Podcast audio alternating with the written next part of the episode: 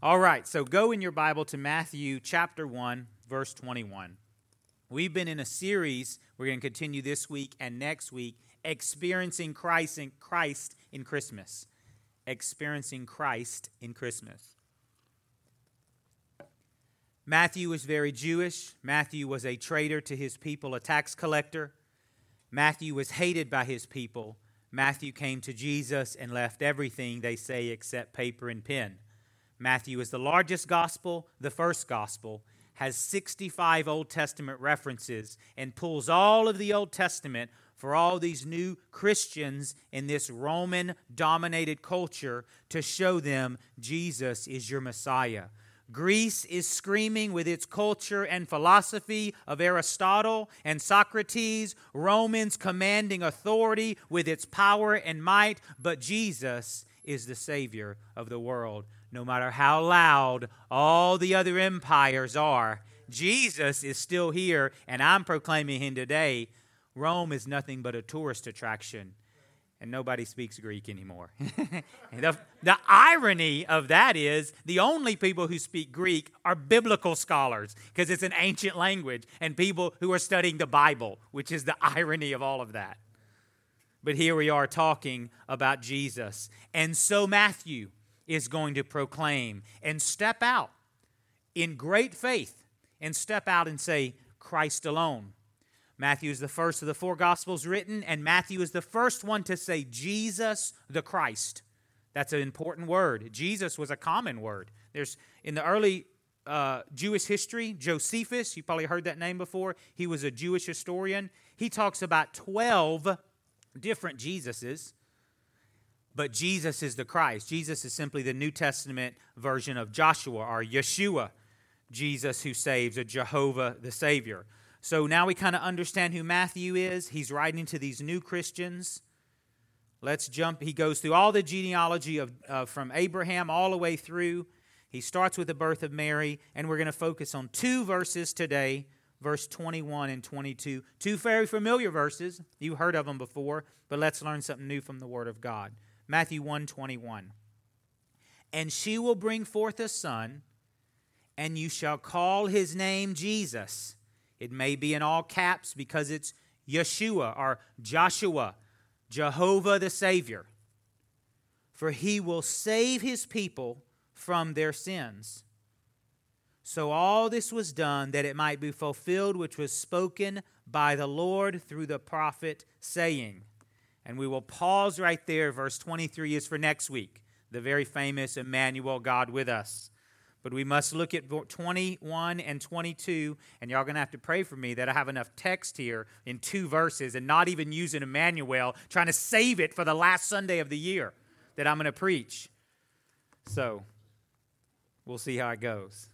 As I said, Joshua or Yeshua is a common name. There were 12 uh, is talked about in the first hundred years of Jewish history. But Jesus is obviously very different. Matthew calls him the Christ. And I want to show you how different it is, not only from the Old, New Testament, but also from the Old. So, Joshua, Yeshua, there's two Old Testament people named Joshua. Y'all know the first one. He's the captain conquering um, uh, uh, heir, excuse me, who takes over from Moses, right? Joshua brings the children of Israel into the promised land. Everybody knows that. He's a famous person in the Old Testament. There's one more you may not know about, a very important Joshua. And we find a little snippet of him in one of the last books, in fact, the second last book of the Old Testament. We find it in uh, Zechariah chapter 6. And let me set this up.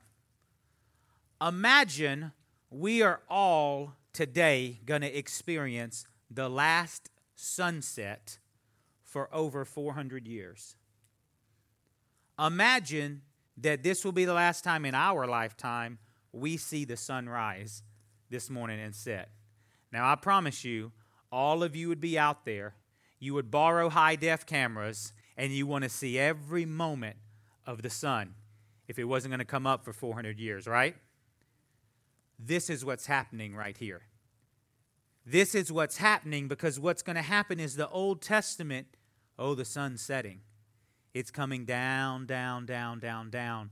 And when it sets, the sun will not rise again until the sun rises again, until Matthew 1 comes. 400 years of silence. But God is a gracious God. And even in silence, He will speak and He will give His people something that will sustain them, for no father leaves children hungry. No father will not give his children bread that will sustain them throughout their life and no matter what's going on in world history. So the father says, I will give my people something that will sustain them until my son comes and gives them resurrecting life. So here we find it in Zechariah. Let me get there. Zechariah 6, we'll read 9 through 14. Then the word of the Lord came to me, Zechariah saying, Receive the gift from the captives. Now remember, all the children of Israel were 70 years in captivity. They had just gotten back and rebuilt the temple, rebuilt the wall under Ezra and Nehemiah. But they came in sections and in groups. In fact, they left in three waves, they came back in three waves. And some of them stayed. They had business, they had responsibilities, even to a godless empire. Daniel spent his entire life serving we have no excuses. so some come back. Now, watch this here. Receive the gift from the captives, Hildiel, Tobijah, and Jedaiah, who came, who come from Babylon and go the same day and enter the house of Josiah, the son of Zephaniah. Wait a minute. Wait, this, this sounds familiar. Three people from very far away bringing precious gifts to the place of God. Wait a minute, what? I know this story, but this is not the right place. Who have come from Babylon, go the same day and enter the house of Josiah the son of Zephaniah. Take the silver and gold. Wait, wait a minute. This is way too eerie. This is almost strange. Make an elaborate crown and set it on the head of who? Joshua, Yeshua, Jesus, Jehovah saves. Joshua, the son of Jeho- Jehozadak, the high priest. Then speak to them, saying, Thus says the Lord of hosts, saying, Behold, the man whose name is Branch. So that's one of the messianic words. From his place shall rise a branch out, and he shall build the temple of the Lord. Yes, he shall build the temple. Yes, he shall build the temple of the Lord. He shall bear the glory and shall sit and rule on his throne so he shall be a priest on his throne. Wait a minute, something's wrong here. Why in the world would a priest be on the throne? There's only three people in the Old Testament anointed that's the prophet, that's the priest, and that's the king. They have totally different jobs. Ain't no priest on the throne. What's wrong with you? No, no, no, Israel all authority and all power and all three people who are anointed in the Old Testament will come together as we see the prophet who lays his his the crown on the priest who becomes the king? What in the world? So he shall be a priest on his throne, and the counsel of peace shall be between them both the prophet, the priest, and the king. His name's Jesus. Verse 14. Now the elaborate crown shall be for a memorial in the temple of the Lord for Helam, Tobijah, Jedediah, and Hen, the son of Zephaniah. So the sun is setting. An elaborate crown is made that day of precious material.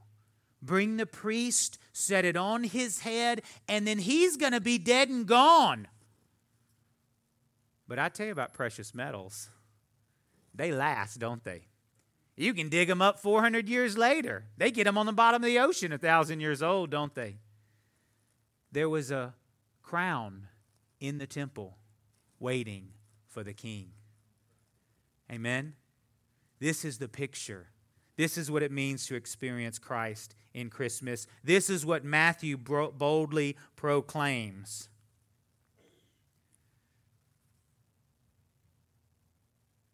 This is who Jesus, the Savior, is. Jesus, the anointed, is. All right, that's my intro. That's super long. Let's get to my points. I never saw it. I never connected all that in the Bible. I never understood that if you are a little Jewish person old, you're young, and you're reading the Old Testament and you're reading it and you get to the end of the book and you read that, you're like, well, the Messiah, it's pretty clear. It's so clear, such a clear picture. It's bread that lasts forever for, the, for all of God's people. So let's look at this. We're back in Matthew here.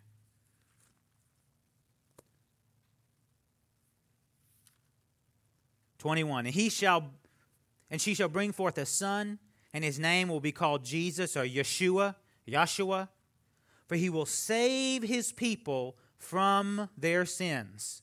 For he will save his people from their sins. It doesn't say God will save his people. If it said God would save his people, then all of Israel say, that's Israel's Savior. And yes, Israel's going to be saved. Most of the New Testament church was Christians. I mean, they were, they were Jews who got saved. But it says, it does, this word cannot be confused with any Old Testament word of God. It says, this person who becomes God will save his people, whoever they are. It's so broad in terms, it, it doesn't say anything about, about Israel or, or Jews because it was not just about Israel, the Jews, because it was prophesied from the beginning from Abraham that he will be a blessing to all people all over the earth. You know, Christmas is all about giving and gifts and, you know, charity and all those things, right? Isn't that the, the right? You got all that going on all time all, all throughout this season, and it's good. It's a good thing. But I want to propose something to you. Christmas is not about giving. What? It's not about giving. No, no, no. For he will save his people from their sins. That sounds like a lot of ownership to me. That sounds like getting instead of giving. Yes, he's the gift who came down from heaven. But I want to look at that. It's ownership, it's his people called by his name. They're his. Let me ask you a question Are you his? Does he own you? And are you his and he's yours? That's Christmas. That's what Matthew said. He's yours and you're his, Israel, and all who come to Jesus. Number one on your notes Christmas is about ownership.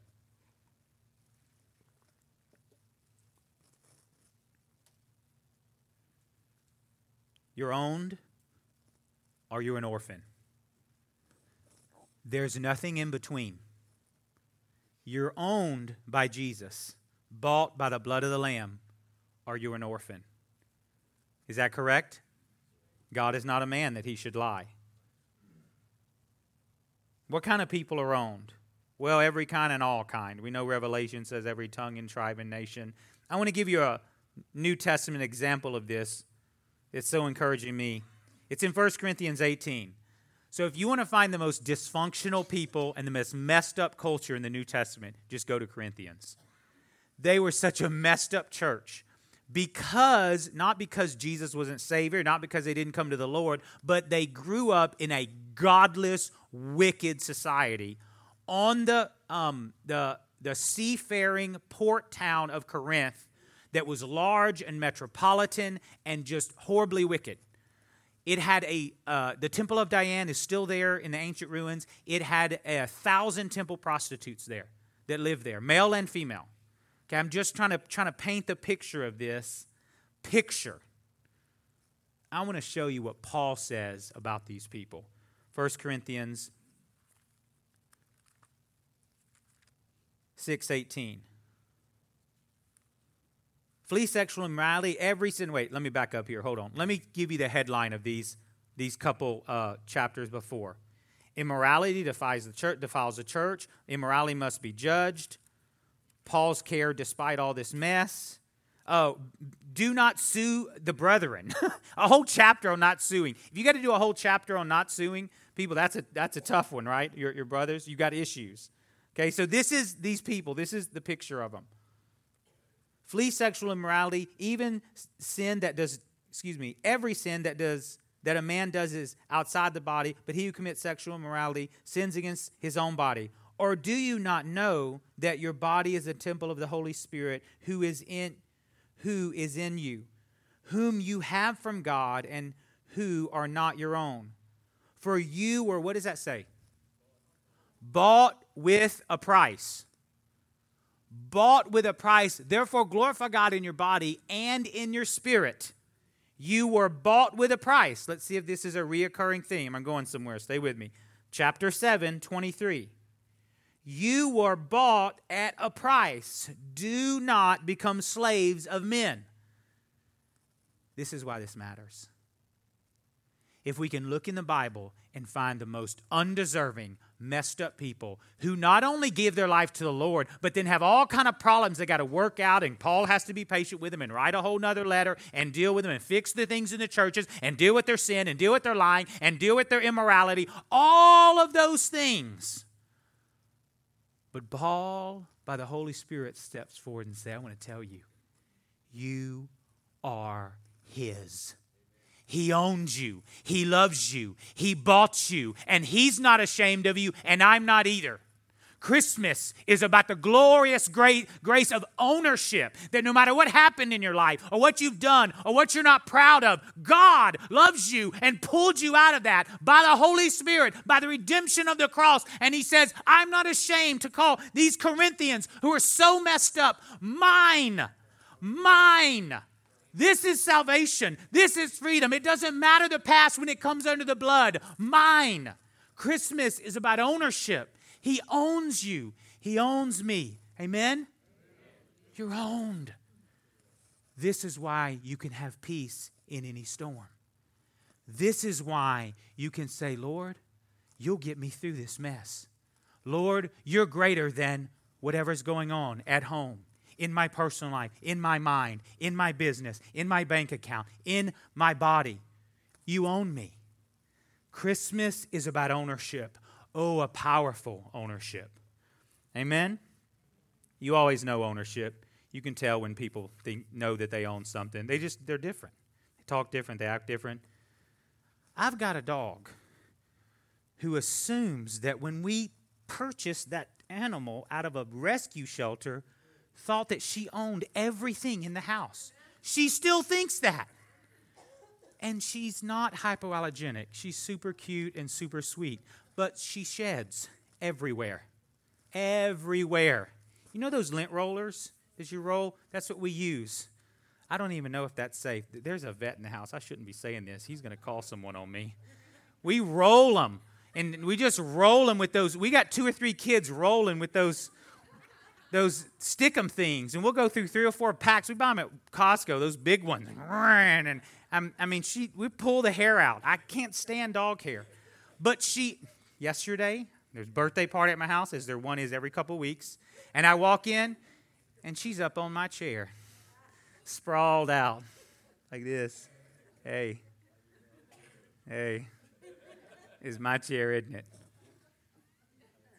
There's just something about they think they own something. Animals do that, don't they? They just, they're as low as they can be. But for some reason, they know He brought me here. He loves me. I don't know who owns who, but, you know, I've got 51% stake. That's the way they are.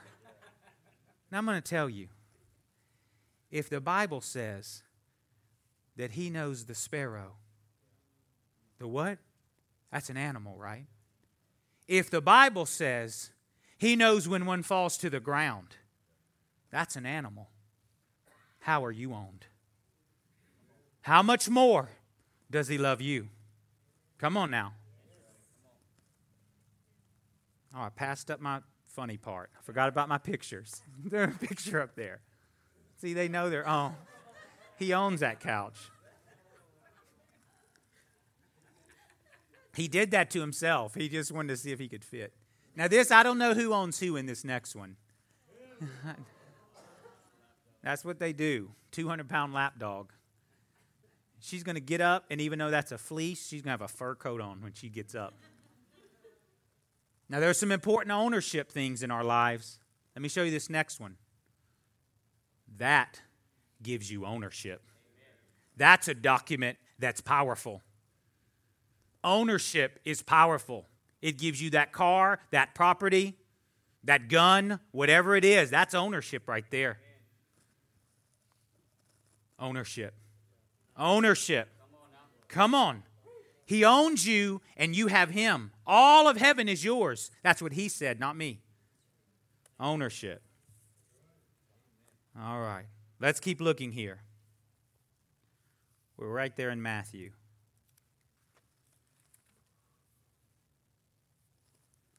That's 21, verse 22. So all this was done that it might be fulfilled which was spoken by the Lord through the prophet, saying, So all this was done that it might be fulfilled. That is no small statement. That is all of humanity, all of societies, all of countries past. That is all of world history. You have to think about this bending, being contoured by the sovereign God of the universe so that everything Matthew said and everything that Jesus did from the virgin birth through his life, from his death, burial, resurrection, ascension would be true, including over 300 fulfilled prophecies in Christ alone. Three, over 300. Old Testament, Christ fulfilled.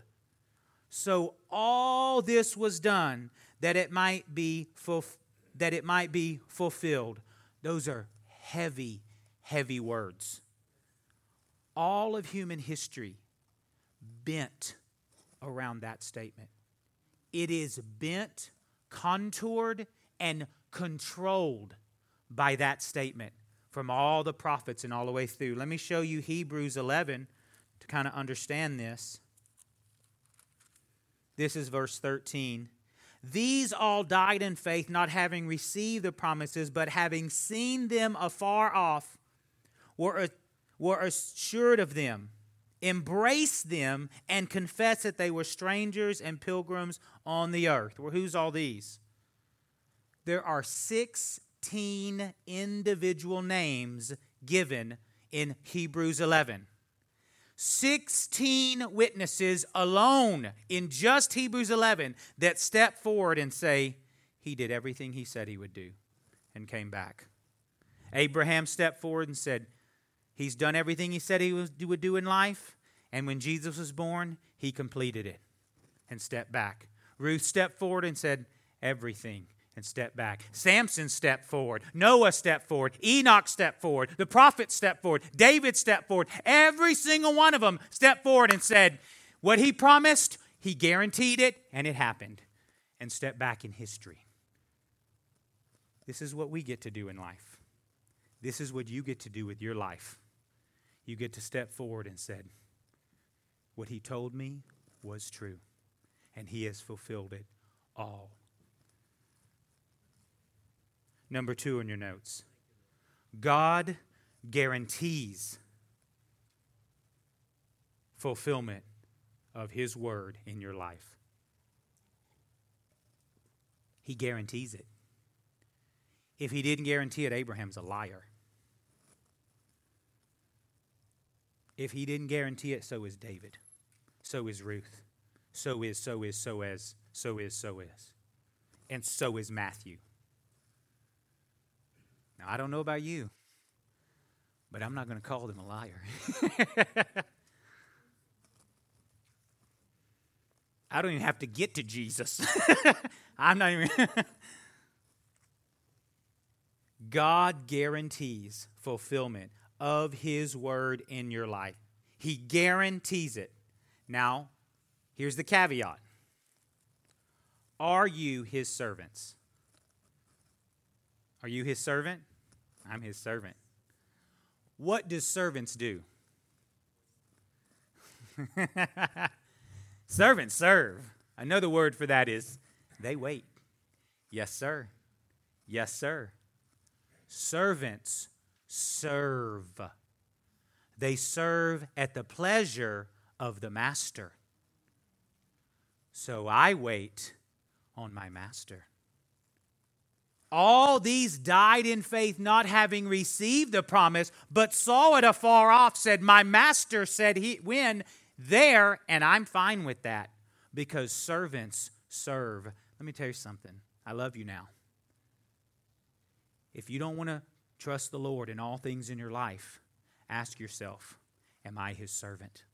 Because what servants do is serve. And if he says stand there, you stand there. If he says do this for so many years, you do it. Amen? Because servants serve.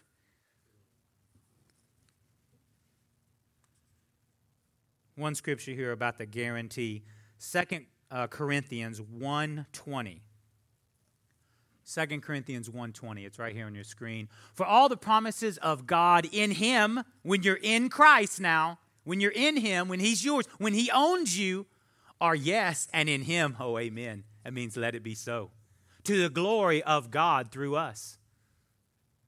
Now he who establishes you who establishes us with you in Christ and has anointed us in God is God, excuse me, who has also sealed us and given us the Spirit in our hearts as a what? Guarantee. In fact, he said, you know what? Abraham's testimony is great. And so is Moses's, and you should listen. And so is all the prophets, but yet not enough. For he will become Emmanuel and step into time and history he will complete his task and purpose. And then when he leaves, I will not leave you comfortless. I will give you a continual witness, a continual guarantee that will abide with you forever, so that no man is without excuse. The Holy Spirit himself indwelling in every believer, the guarantee of all things God has said. All right. Let's keep looking. Verse 22 of Matthew 1. So all this was done that it might be fulfilled. All this is so much. Which was spoken by the Lord through who? The prophets. Which was spoken by the Lord through the prophets, saying, Which was spoken by the Lord through the prophets. I want to show you some prophets being quoted in the New Testament then we'll get to our point. This is Acts 1. We're going to read 15 through 17 and then Acts chapter 2. Now I have to set this up. The ascension has just happened. God spent most probably the 50 days with his disciples, seen by over 500. They um, have experienced him. They're getting ready to be endowed by the Holy Spirit. They have been endowed by the Holy Spirit, but they have a problem. They have a deep deep hurt and personal issue. We do not need to pass this up in the Bible before we go into the new the Acts, the book of Acts and the glory and, and the power and all that. There's a deep hurt and problem in their life. And it's right here in Acts 1:15. And in those days Peter stood up in the midst of the disciples. Altogether the number of the name was about 120. Not very many. A church of 120, everybody knows everybody, right? That's like a town of 120. Everybody knows everybody. Everybody's in everybody's business. It's good, it's personal. People actually care about each other, know you by name. You're, you're there. You're not going to go off and wander off and do something crazy without someone trying to pull you back. About 120 and said, Men and brethren, the scripture, and he's going to say this by the Holy Spirit, obviously, this scripture had to be fulfilled, which was spoken which the Holy Spirit spoke before the mouth of David. He's quoting David. So, what? The Holy Spirit spoke to David. The Holy Spirit spoke through David.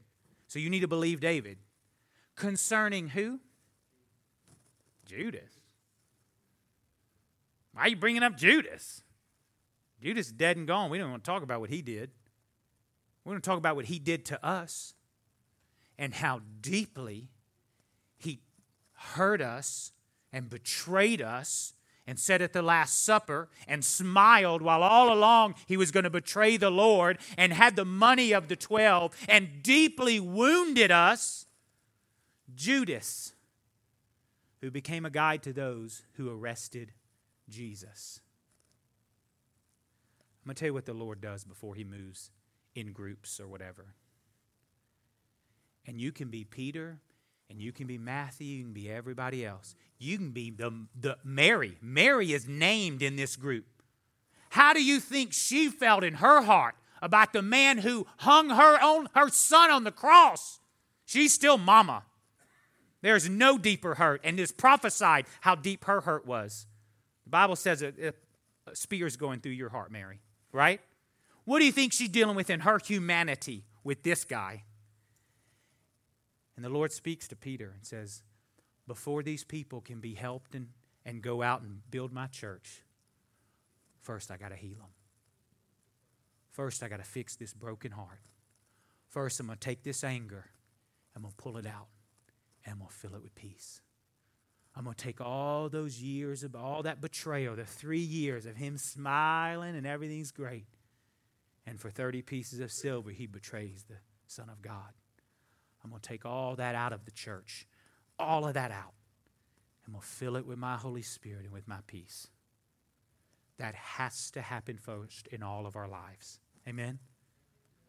It has to happen first in our lives, in our homes, so we can do anything for God. If we're going to in any way resemble the, the book of Acts, the Lord comes by the Holy Spirit and says, First, we got to deal with everyone who hid and tucked and pushed down the Judas experience and shoved it way back in the corner. Nope. We're going to get that out right now. Amen. Amen. One more verse, verse 17. For he was numbered with us and obtained a part of this ministry. You need to understand how close Judas was with this group. He was numbered with us. And God says, first heal this, then Acts 2 is coming. Acts 2, which we're about to read, would never have happened without this. Because who's the most fiery one in the bunch? Who's the one who say, who's the one who brought the sword and cut off the servant's ear to, def- to defend Jesus? Who's the one who's the maddest? And if he had a gun, he'd just put, put two holes right in Judas's head. Peter. So who did God have to deal with deepest? Peter. So God deals deeply, healing Peter. Then Acts 2 happens. But Peter, standing up with the eleven, raised his voice and said, Men of Judea and all who dwell in Jerusalem, let it be known to you and heed my word. Now I'm clean. Now I'm pure. For these men are not drunk as you suppose, since it's only the third hour of the day. But this is what was spoken by the prophet Joel. Wait, he was first. Peter said, You need to listen to David. Now he says, You need to listen to Joel. Verse 17, and it shall come to pass in the last days that I will pour out my spirit on all flesh. Your sons and your daughters will prophesy. Your young men will see visions. I'm clean now. I'm pure. Judas is, the hurt and pain of Judas is gone. Let me stand up and proclaim the word of God in power, in authority, in truth, with no malice in my heart. For Paul said, rid yourself of all malice. You can't do anything for the Lord with malice in your heart. Believe me, I tried. I've tried. Eh, it doesn't matter. I, I can stay mad at that person and go talk to that person. It ain't going to happen. I don't care if they're on the other side of the world. I've tried it there too. It does not matter. Rid yourself of it. Peter, I'm going to get rid of this in your life. Then you can stand up in power and authority and quote David and quote Joel. And then Peter's going to go back and quote David two more times in this sermon. Oh, yeah. And this is the first sermon in the New Testament that's public, that's to more than just Jews. That's, remember, all the people are gathered from all over. There, he's proclaiming to all these different people and races and groups and nations. You want authority over different people groups besides just yours? Get your heart pure and right, and God will give you authority in any area. Amen?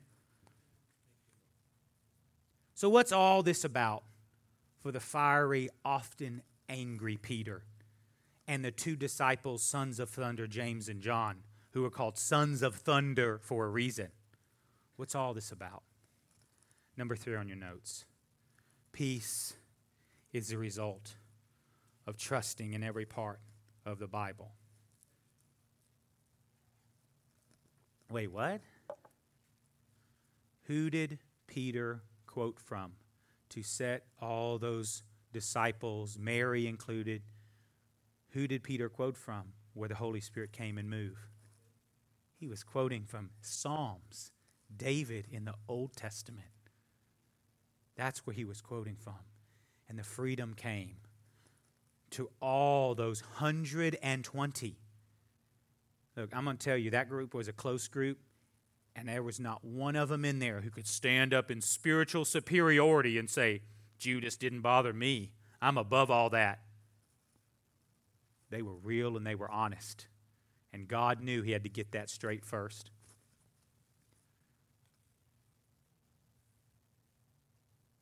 Well, let's end with a story. Frederick Booth Tucker, born 1853. Booth may sound familiar, especially this time of year. He was born to an affluent family, extremely intelligent, gifted in sports and academics. To the disappointment of his parents, he married at a young age and felt the call to missions.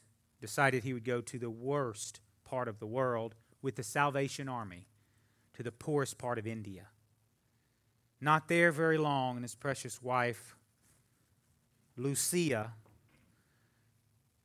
died in the great cholera outbreak in 1887. Broken and hurt, he comes back to the States and falls in love again with uh, Emma Booth, the daughter of William and Catherine Booth. If that sounds familiar, they're the ones who started the Salvation Army. You may have seen or heard the bells being rung and the little red pot at a store near you. That was their daughter. He married her and uh, went back to India. And, uh, they had nine children. Six survived, three children, and a. Let me give you their names. They had names. The six survived were Frederick, Catherine, Lucy, Maya, Herbert, John, and Muriel. The three died were William, Evangeline, and Brewell as infants. He came back to the U.S., where he's preaching in Chicago. Already widowed once and lost three children, he's preaching in Chicago about the peace and sympathy of Jesus. As he's preaching, he ends his sermon, and a man comes up to him angry with tears in his eyes and says, Sir, my wife has just died. My children are at home crying for their mother, who they'll never see again. And if you were in my shoes, you would never be preaching like that. Frederick did not know what to do or say. What do you do? He just put his head down, prayed, and walked away. In humility, obviously, the man was in so much hurt and pain. He just, you know, everybody has a horrible day. Unfortunately and tragically, a few days later, his wife, Emma, Frederick's wife, was killed in a train wreck. He has now been widowed twice. He has lost three children. I'm going to show you a picture. It's over 100 years old. This is him, Frederick Booth Tucker. His six surviving children, you see how young they are. And if you look very close, it's hard to see, but there is a picture in the background. Do you see it? That is his wife, Emma, the second one who just died. His wife had asked him to preach his funeral. Excuse me, her funeral. So he does. Obviously, very difficult. At the end of the service, he says this The other day, a man told me I wouldn't speak about the sympathy of Jesus if my wife had just died. If that man is here, I wanted to tell him gosh, I can't do these stories. Why do I do these sappy stories? I want to tell him that Christ is sufficient. My heart is broken, but there is a song of peace put in there by Jesus. I want that man to know that Jesus speaks comfort and peace to me today and all who need it. Frederick Booth Douglass. Let's stand up.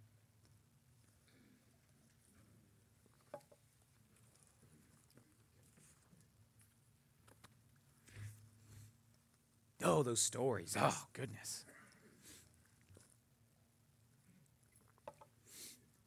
You need to listen to Frederick Booth Douglass, Booth Douglass. He knows what he's talking about.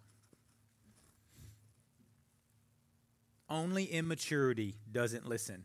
It's only my children who say when I'm driving home, Daddy, do you know where you're going? You seem to be lost. So, kids, I live here. I bought this house. I know where it is. Only a child would say that. We need to heed wisdom. A man of wisdom will hear and gain or grow in understanding. Heed the wisdom of Abraham, of Isaac, of Jacob, of Moses, of the 16 named in Hebrews. Heed the life of Frederick Booth Tucker. I have never been widowed twice and lost three children. But a man who was said, Jesus is sufficient and his peace is mine, because I am his and he's mine. Amen? Come on, let's spend a few minutes with Jesus. I don't know where you are, but Jesus does. Come on, just come to him. With surrender, with whatever issue or problem, everything we're dealing with, the joy of the holidays and the disappointments. The joy and the disappointments, the highs and the lows. He owns you, He guarantees it, and it's peace He guarantees. As we reflect on this last scripture here in Isaiah, the last few minutes we're going to worship.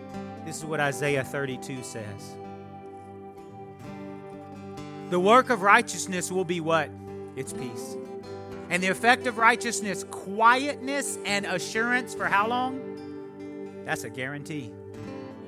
My people will dwell in a peaceful habitation. That means where you live, there's peace. In secure dwellings and in quiet, resting places. That is Christmas. That is the promise of the Father. And He's not a man that He should lie. Come on, let's worship the King. The unholy for the broken, the unworthy you came. Jesus, you came for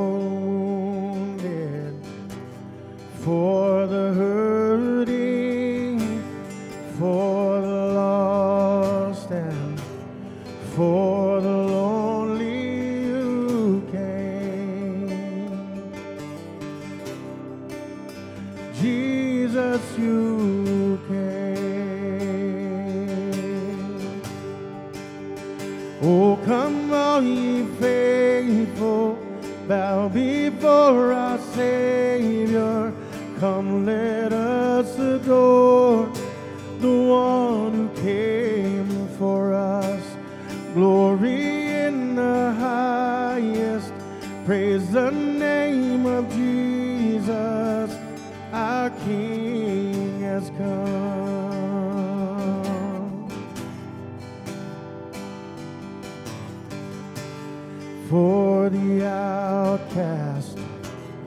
the defeated,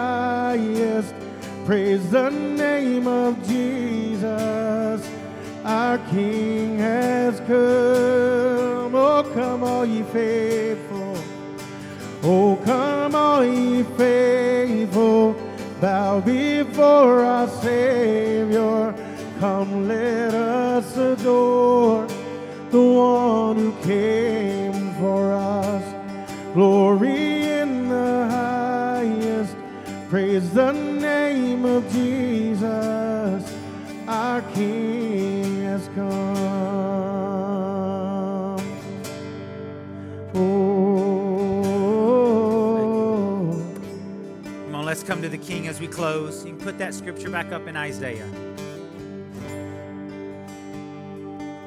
If you're lacking peace, and this is a hectic time of the year often, peace is difficult to achieve sometimes.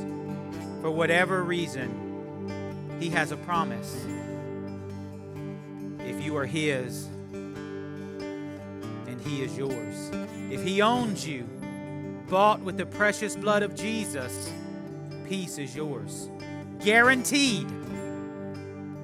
And it's a forever peace. That forever peace, first of all, is that when you shut your eyes and breathe your last, which could be today or in 20 or 50 years, you'll know you'll be with Him.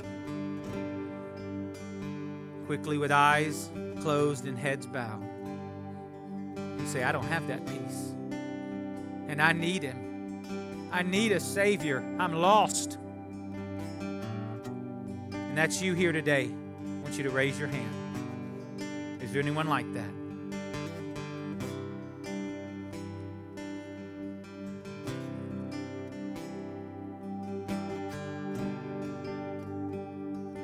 Now let's come to the Prince of Peace then. Lord, we thank you that my people will dwell in peaceful habitation. They're mine, mine, ownership. I thank you just the, the attitude, the revelation, the spirit of ownership would come upon these people. Every one of us, we're owned by the precious blood of Jesus, bought by Him. My people. No one would ever feel orphaned or abandoned or second class. They are owned by Him. I thank you that because of that great truth and revelation, peace is coming to them. Peace is theirs eternally. Security and quietness of heart and mind, and a resting place. Father, I thank you that your word is true and doesn't return void. And right now, let it wash over all of us. Every one of us. We receive it now, Lord, by the Holy Spirit. And I thank you, Lord, that this holiday season, even what's left, that the peace of God would mark it. That as we walk around, the hustle and bustle would not grab us or affect us. And in fact, light would shine because people would look at us and say, Where does that peace come from? I thank you, Lord, that your name would be glorified in your children, in your children, through your great peace this holiday season. We thank you for it. We know it's ours. And we thank you. In the strong name of Jesus, we all pray. And everyone said, Amen. Now let's praise him. Come on. He's worthy. Come on. He's worthy. He's worthy. God bless you. God bless you. Have a great day.